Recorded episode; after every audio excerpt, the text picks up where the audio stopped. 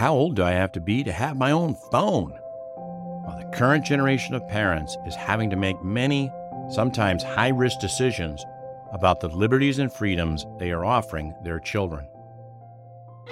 Raising Joyful Children in an Angry World, a podcast dedicated to faithful parents navigating their families through a stormy culture. This is Raising Joyful Children in an Angry World, and I'm your host, Paul Osborne. Before we ask, how old do I have to be, or how mature do I have to be, we need to answer a more difficult question and that is what is biblical freedom and biblical liberty, both before the fall and after the fall? Our children need to grasp what is Christian liberty as we extend more freedoms to them. A parent is going to have to rely on a scriptural understanding and not the culture. The culture, particularly in America and the West, has a tremendous sense of confusion and it interchanges words like independence, freedom, and liberty. We, we've moved from an independence from the government of Great Britain to our own government, and liberty was the state of not being harassed by the government, and freedom and rights were constrained by not infringing on others. But we've imported all kinds of ideas.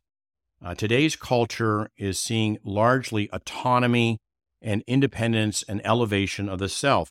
Many years ago, the Rolling Stones, in their freedom song, sang that they were free because they could do what they want.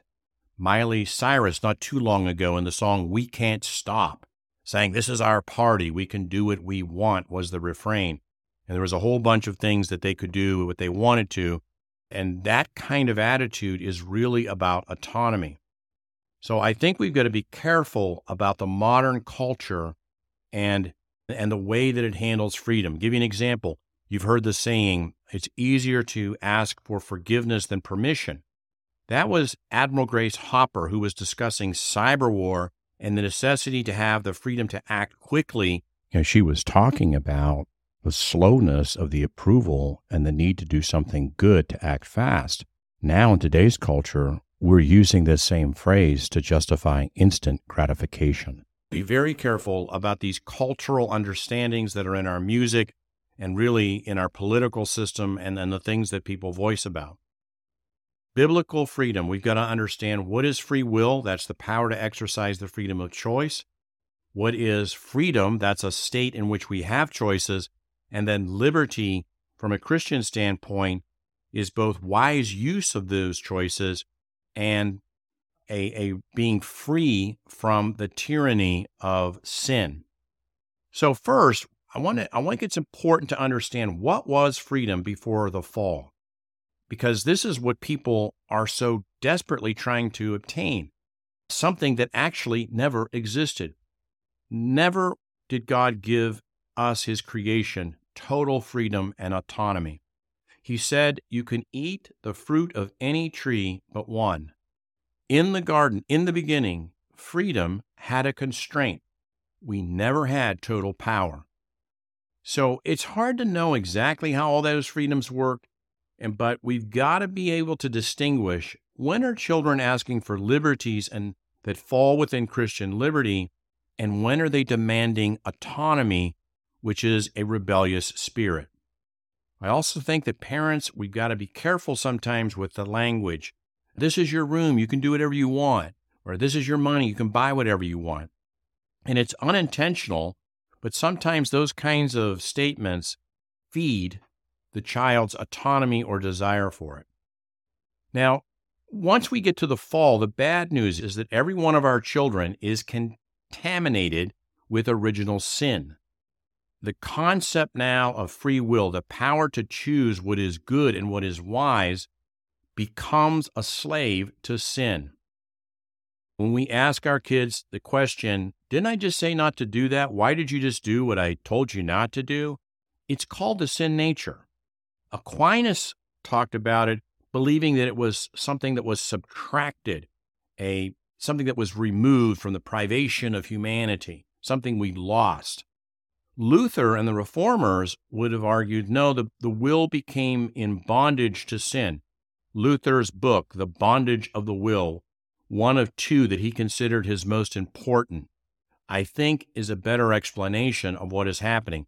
But all of them, Aquinas, Luther, Augustine, and faith fathers, all of them understood the effects of original sin had been passed on to our children, and it had an impact on the free will and the freedoms that had been corrupted.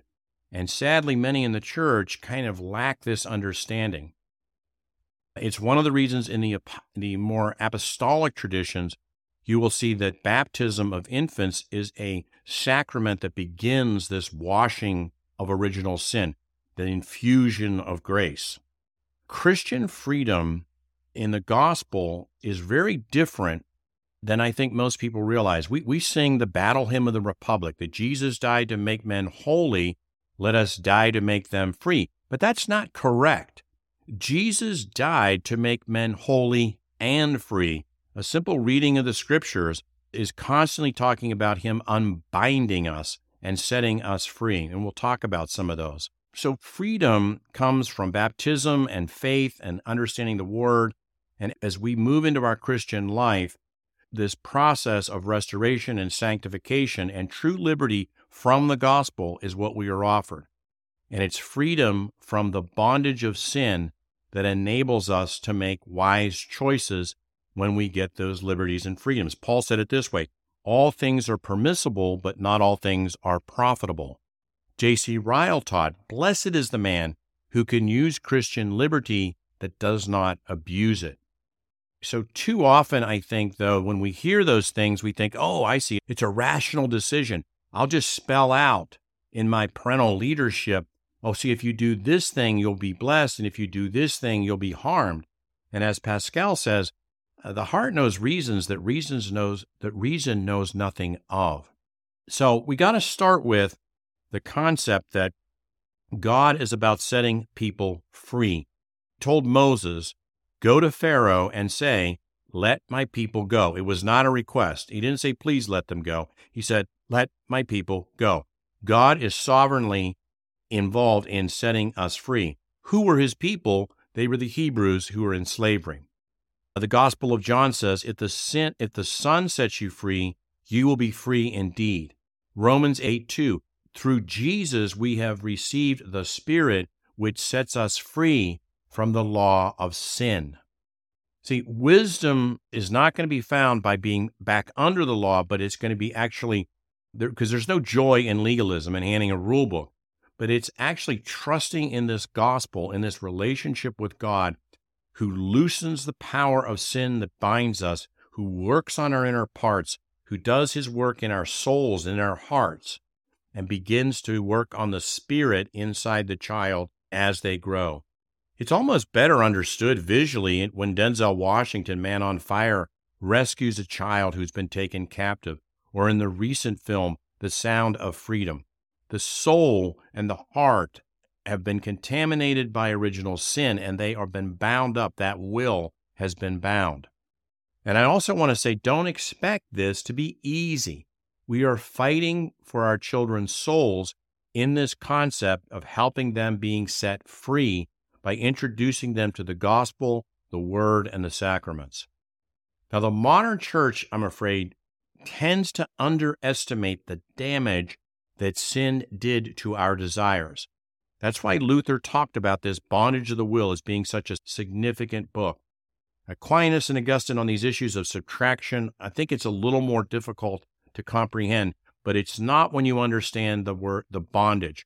And frankly, there are lots of times where the word uses the word luo, which is the Greek word to loosen, to set free, to unbound, as Lazarus was untied when he came out of that tomb.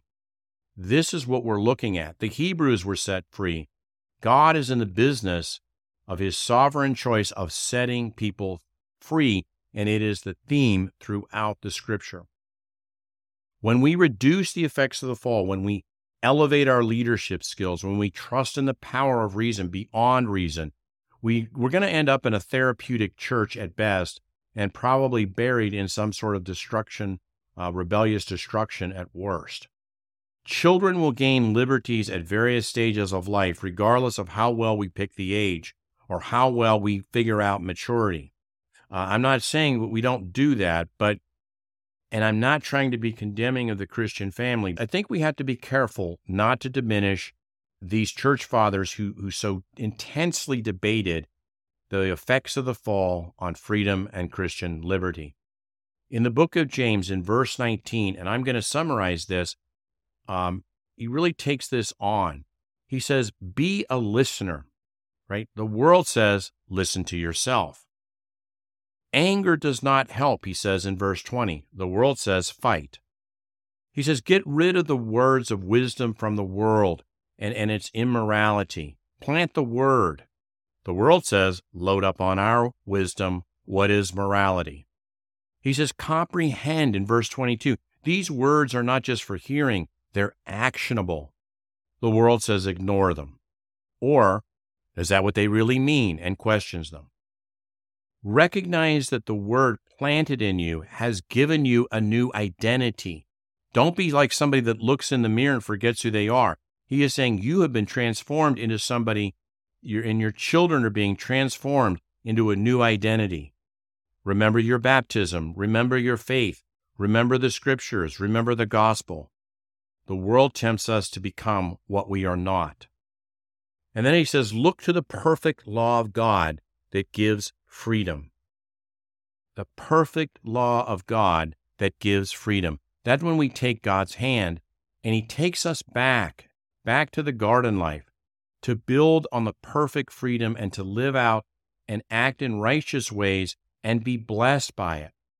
The world's going to say, hey, that stuff, that takes away your freedom. No, no, no. You need autonomy, despite all the evidence that is contrary to what the world says. To be free, Jesus has to set you free.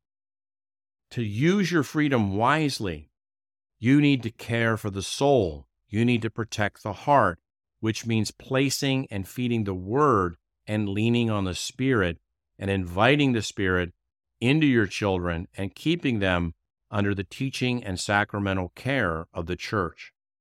This is what recognizing true freedom and liberty are and they have to be part of this equation. So when our son or our daughter says, How old do I have to be in order to have my own phone? The answer is, You got to be old enough to recognize what Christian liberty is as we extend these freedoms. We've got to recognize how well we've fed and understand the scriptures. And how dependent are you on taking God's hand and trusting in His perfect law of freedom. The ultimate battle for the heart and soul is a fight for identity. Our King invites our kids to know who they are, what to believe, and where they belong. Until next time, let's remember the words, for theirs is the kingdom of heaven.